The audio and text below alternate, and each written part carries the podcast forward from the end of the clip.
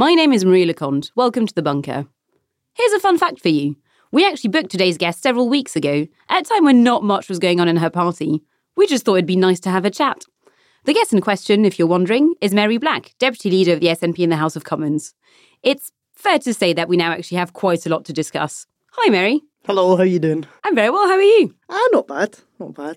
So, I actually want to start by talking about the first story I uh, wrote about you in 2015 because I was at the Evening Standard Diary. Right. And you'd done actually quite a fun diary for the Herald on your first week, I think, in Parliament. Right. Yes. And you mentioned, and I weirdly remember that still, that you'd had for lunch from the parliamentary canteen a piece of toast and some chips. Yeah.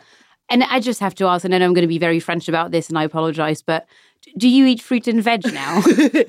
I have had three grapes today. I have had no, I do, I do. Yeah, no, it was weird because when we first came down and I went into the cafeteria, there was just a lot of things, you know, and I didn't, I couldn't pronounce half of them. Never mind know what they are. And then I seen a, a wee plate of chips, and I thought, right, I'll just have a wee chip, Sanny. That's safe, like yeah. That'll do me. That'll do me. Um, so more seriously, you've been deputy leader for about three months now. How's that going? Yeah, I mean, it's I, I'm enjoying it, and I've not heard any complaints yet. So yeah, no, it's I think it's going well, um, and I think Stephen's doing a brilliant job just now. Um, I think he's his performance at PMQs is definitely resonating with a lot of folk. So yeah, no, I'm enjoying it. Excellent. So, only a few years ago, it was revealed that you'd considered standing down for a bit. How did that change of heart come about? Because obviously, you decided in the end to not just stay, but actually go for one of the more senior jobs uh, in the Commons for the SNP. So, what what happened there? So this actually always really annoyed me um, because the interview that that came from, what I was asked was, "So are you standing again?" And my honest answer was, "I don't know. I, like, I've, I've not even thought about it." And somehow that was turned into, "I'm never going to stand again." So no, I, I think my approach has always been, if I think there's a role that I could play, and if I could, if I think I'm the best person to, you know, do it at that time, then go for it. Um, but I'm not just going to continually stand because it's good for a career or if it's, you know, just going through the motions. I think folks should think long and hard before each election as to whether they're standing or not. So, I, of course, I, I felt there's still work to be done. Um, so, that makes sense. I like the now. idea of you keeping like your association on their toes, just like what? yeah, sure- fine. Go on. I'm go not on. sure they would agree. um, but yeah, no, I- I just I, I, I'm maybe too honest when it comes to interviews. Well, actually, on, on that precise topic, Yeah. uh, you've been very vocal about your dislike of Parliament in the past. Yeah. Uh, what's something you're just still not used to eight years on? Eh, voting, to tell you the truth. Um, I think the entire process is just insane. You know, when you see literally hundreds of people squeezing themselves through this little lobby for eight minutes that then gets shut by a man in tailcoats shouting, Lock in! Lock the doors! It's just, it's bizarre. And especially, I mean, the thing that had salt on the wound for me was that we were always told, you know, we would push, try and modernise voting a little bit. The thing that we always get told was, "Ah, it's just not practical, you'll never be able to do it. And then COVID happened, and literally overnight, they were able to install like televisions, they were able to install electronic voting. There was a point where I was able to vote from my phone, which was fantastic.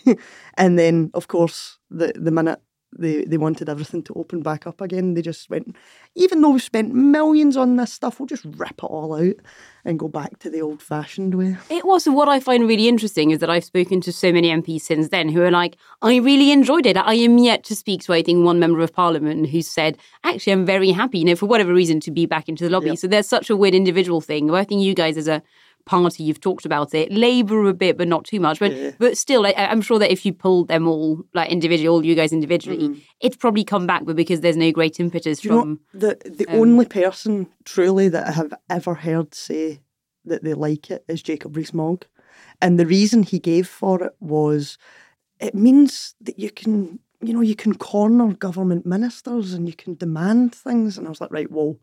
For a start, you need to be in the same lobby as the government minister, which doesn't happen that often for me anyway. And second of all, have you heard of a phone? Mm. Like, I, I've got one in my office, Jacob, and it works. You don't need to corner people. It's, So yeah, but isn't it as well? And I, I worry we're getting slightly off topic. This is one of my pet uh, Mm-hmm. subjects because I think that works quite well internally for Labour and the Tories because they're massive parliamentary parties. And actually, if you do need to corner someone, that is probably the easiest way to do it. But Mm-hmm. yeah, for example, yeah, for you guys or for the Lib Dems or whoever else, like. There's no, like, you're not winning anything from this. So, yeah, like badly But targeted equally, argument. if, if Um, you're if you're in a democracy and you can't get a reply from a minister, then your democracy's not that very good, or your minister's not that very good. You know, It's it's, a not unreasonable point you're Yes. making. Um, but so actually, on the other side, like, is there anything you've actually come to appreciate about working in the palace or the palace in general? this is going to sound really cheesy, right? But it is the honest truth. Is the staff? I think they are amazing. like, I mean, at least you, Christ, we get a, a pretty decent wage um, considering the the hours and stuff that we work. Well, the staff work the same hours, if not longer, for much less, and they keep things ticking constantly. And when you think of how chaotic politics has been in the last few years, in fact, since I got elected, to tell you the truth, Are you saying you're the problem? You cre- you created this. I've, I've only now made that connection. um, no, but s- since then, it's constantly things have been fluctuating, and you know who's going to be prime minister next week. And yet, throughout this entire time, the lights have all been on. We've all been fed. We've all been looked after. It's I do. I think they do a tremendous job, especially given that I, I don't think all MPs appreciate that and appreciate them even on a day to day basis. Um, so no, I do. I think the staff are definitely the highlight for me. Yeah, that's very fair. So, looking back actually on the point you were elected at the age of only 20, if you could go back in time and give yourself one piece of advice, what would it be? Don't. no, I'm kidding. Yeah, yeah, getting hot and cold here on the whole parliamentary career. I just, no, um, what would my advice be, Jings? I don't know, actually, to tell you the truth. Probably just keep your chin up, you know, because I think, and to be fair, I think I've done no bad at doing that. I just, I, like, I remember the first sort of really hard hitting thing was the Syria vote. It was on airstrikes, and that was just a horrible, horrible night. Um, and even just on a human level, it was horrible. So I, I, I would probably say be ready for stuff like that happening, but pick yourself up again. But yeah, no, I, I, I do. Even when I reflect now, I think I've, I've I'm yeah, pretty. you've done a decent I think I've done job. all right. Yeah. if I Um, don't say so myself. So again, you know, looking back, how like, how do you feel now about having spent nearly all your twenties in Parliament? So I spoke to Louise Haig recently, who was also elected in her twenties, but a bit older than you. And she says now she's like, you know, obviously I'm happy I am where I am today, but looking back, I'm not sure that was the best choice for me to, you know, not lose exactly, but I guess spend some of those years Mm-hmm. uh, in Parliament and not being a normal young person. Like, do you have sympathy for that at all, or? Well, yes, yes, I do. Um, but just me personally, I, I don't think it was that big a deal because because we'd had the Scottish independence referendum. I had already been like actively living and breathing politics every day for about two years before the referendum even happened. And then after that, there was, I think it was about six months, where I just thought, oh no, we've not put in all this work just to be told to go back in our box, right? Uh, Let's keep at this. And then enough people were encouraging me and giving me good arguments for why I should stand. And I thought, do you know what, right, let's put our name in and see how far we get. You've never known normal, is your I point. know, it, yeah. it- it basically. Um, Um, and I remember saying to folk at the time, look, if the, the things that they're alluding to me missing out on is presumably, you know, just getting bevied and dancing on tables and all sorts. Um, and I mean, that has still happened, but I just make sure I'm in good company when it happens. Uh, and I think that would be the same, like, even if, you know, at 20, if I'd gone into teaching, I still would, wouldn't have been able to, you know, Yeah. be wild, so to speak. So I, in many ways, I didn't see it as being that much different. Um, in other aspects, it was very different. Like I remember uh, going out for a twenty-first birthday not long after my maiden speech, actually, and they had a big screen and projector up where you could like tweet the club to get you know the requests or whatever. And I mean, some the, the club actually put up themselves. Eh, a free drink for everybody who can get a picture with Mhairi Black. Oh, And God. I was like, Jesus God. And uh, my best mate, he was also uh, working in the office at the time, so he was like my childminder essentially. So this, I remember the two of us standing, holding each other's faces, going right, sober faces, sober faces, sober faces. I'm going to go talk to the manager. Sober hmm. faces. We've got this. We can do this. and to be fair to us, you know, we did. We just spoke to them. They went, "Aye, sorry, that, that we shouldn't have put that up there." Yeah, no, that's um, quite a fun memory as well. I Uh, yeah, yeah. it- just weird stuff like that. Oh. the main things I remember chatting to another MP, he said that the main thing for him was that he's now the designated speech giver in like any social situation. They're like, we know it's your fucking job. So like fine, you do I- this, you and he sort of hates it. I am the exact opposite now. If oh. they're anywhere out with politics that you need to ma- make a wee speech or anything, I'm like, no. My treat for the day is that I'm shutting up. You're all sick of the sound of my voice. it's corgis all the rest of the.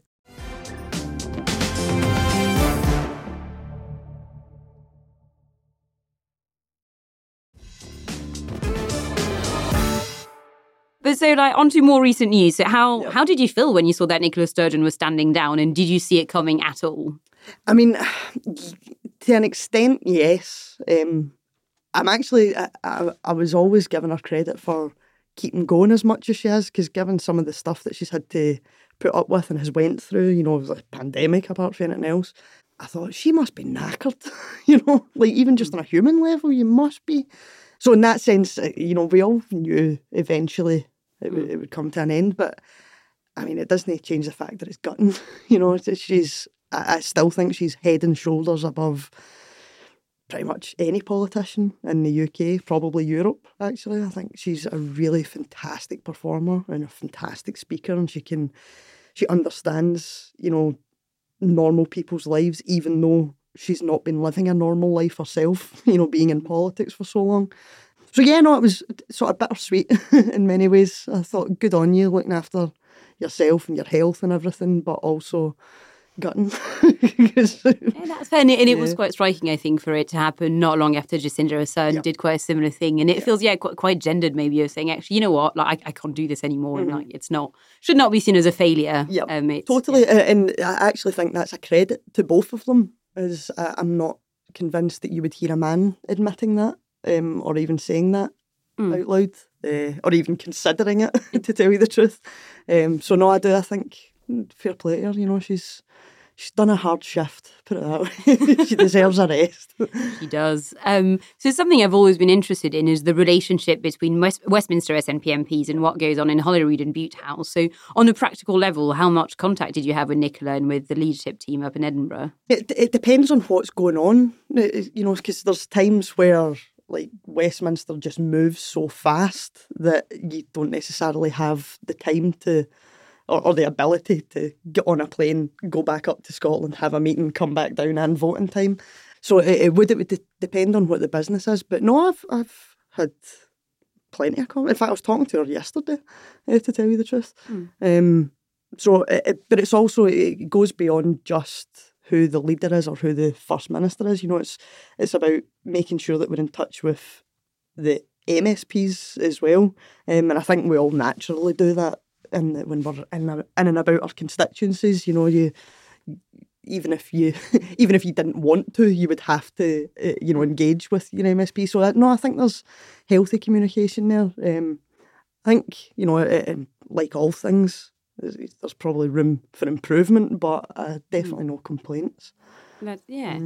And so, like, on a trickier note, I think most people agree, as you said, that Nicola Sturgeon is a remarkable politician, whether you agree with her or not.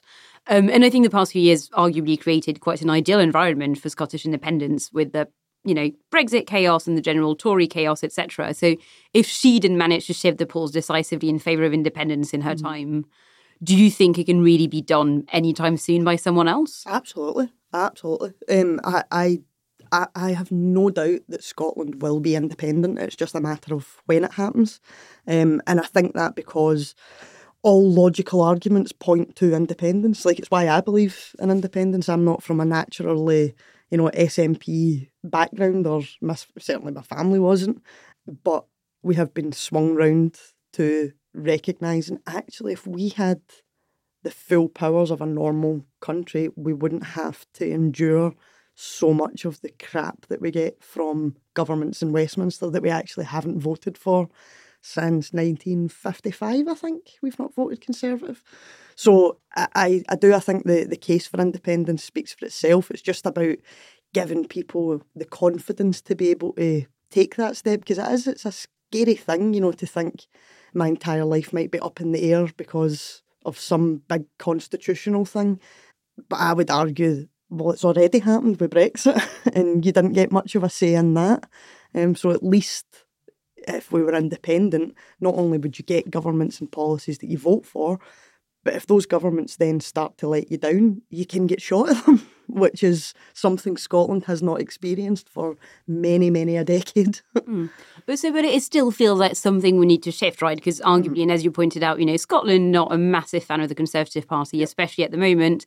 It seems quite likely that the Labour Party will win a majority of the next election. We don't know how big yet, but mm. you know that seems quite likely. And again, you know, whoever wins the contest that's happening at the moment, we'll get to in a moment, uh, is currently quite mm. untested, or at least, you know, as yeah. uh, more untested, I suppose, than Nicola Sturgeon, because that bar is very high. So again, like what, you know, what, what was the magical thing here? Like what, what's the, was the shift? I think it's, it's partly through people like us independent supporters talking to the undecideds and even no voters trying to appreciate where they are just now you know what kind of things interest them and affect them. But I think it's also a case of just continually highlighting how Westminster is A, failing us, and B, if you actually broaden your international outlook, there are plenty of examples of what Scotland could be like. You know, particularly when it comes to Nordic countries, for example, they are population wise similar, they are geographically similar, and yet they're not destitute. And if, if anything, they actually have thriving economies.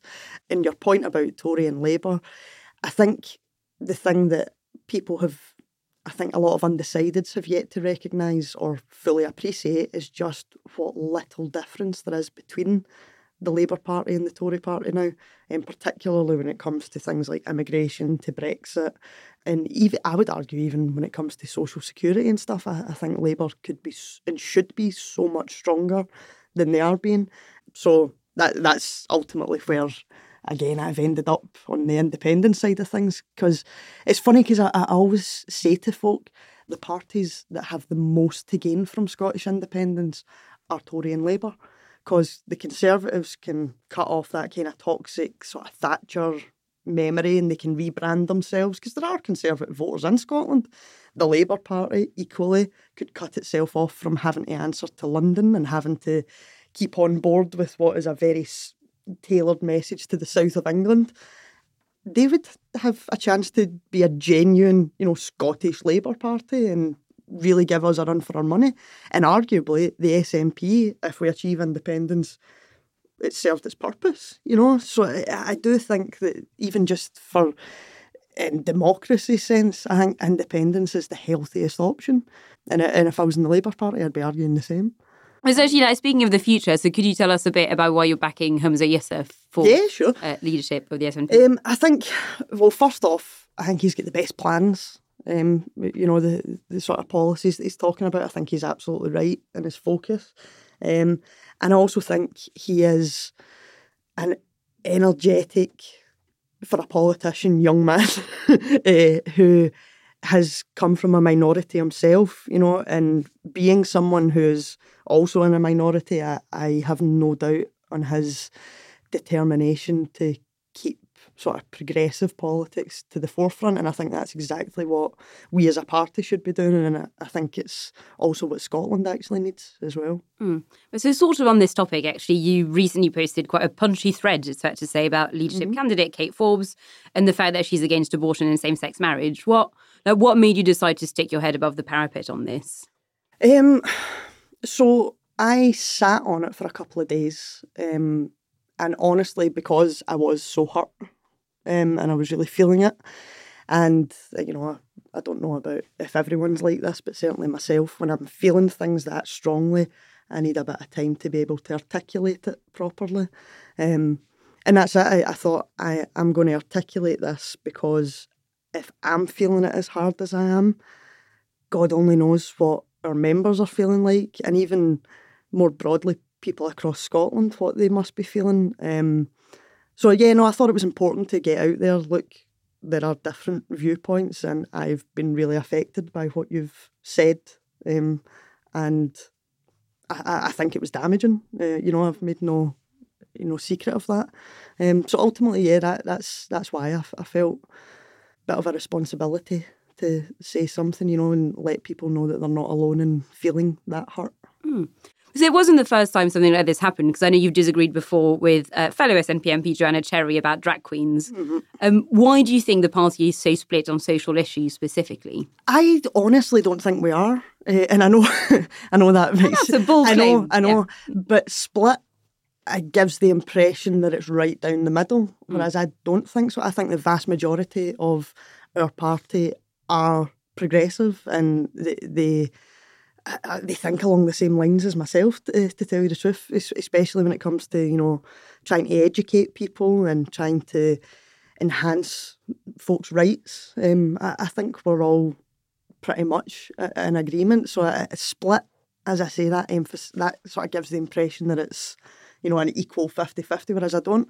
But in saying that, I also, one of the things that I do like about the SNP is that we're able to debate with ourselves at times. Now, arguably, you know, you can say maybe you could get better at it or do it less public or whatever the criticism may be, but ultimately, I actually think it's quite healthy, you know, to be able to debate things and hear different points of view, especially because politics can become so tribal. I think it's good to have to reflect on the points that you're making and the arguments you're making. Mm. Um, so it, it, it comes with its pros and cons. Yeah, because I feel like that being said, and especially with the point you've made about the split not really being an equal split yeah. um, in any sense, what what would happen if Kate Forbes were to win actually the leadership? Like, would you be worried actually about the party splitting, uh, ironically, or do you think it could find a way forward? I mean, honestly, I don't know. Mm. I, I, don't know to tell you the truth. That it's very much a wait and see mm. what happens. But again, I, I, I wouldn't even want to risk that. That's why I'm mm. I'm backing Humza because I, I, do. I think he's the the best person to be able to band folk together uh, again and to continue that successful journey, which I think Nicola Sturgeon has led us on.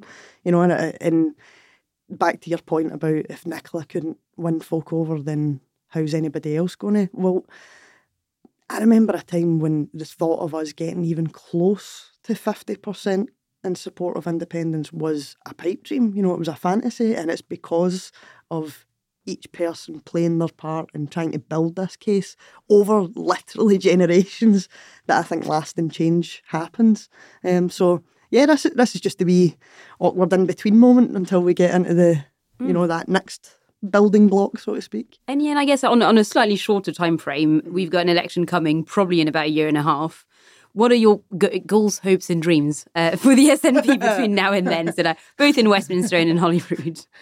Oh, if we're talking dreams, it would be to be independent tomorrow. okay, so maybe goals and hopes. I think so. I originally wrote goals and hopes, and I was like, you know what? Let's go the full yeah. Yep. Um, goals uh, and hopes. goals. I, honestly, I think keeping doing what we're doing. You know, I, I, think we've got a really strong team, particularly in Westminster. I think Stephen's, uh, as I said to you, I think before mm. we were rolling, or maybe during, uh, I, I think he's doing a fantastic job. Um, and I think he's really keeping, particularly the, the Tories and actually the Labour Party on their toes. So, yeah, more of the same, I think, would be pretty mm. good. Cool. And finally, will you be standing again? Wait until we see the election getting called and then I'll think about it. I'll get back to you. oh, they must love you. oh. Well, that was a really interesting chat. Mhairi Black, thank you very much. No worries. Thank you. Thanks for having us. Listeners, if you enjoyed this podcast, you can back us on Patreon so we can keep making them. There's a link in the show notes or just search Bunker Patreon Podcast. For as little as £3 a month, you'll get access to episodes early and without adverts, as well as exclusive merchandise offers. I'm Marie Le Conte, and you were listening to The Bunker.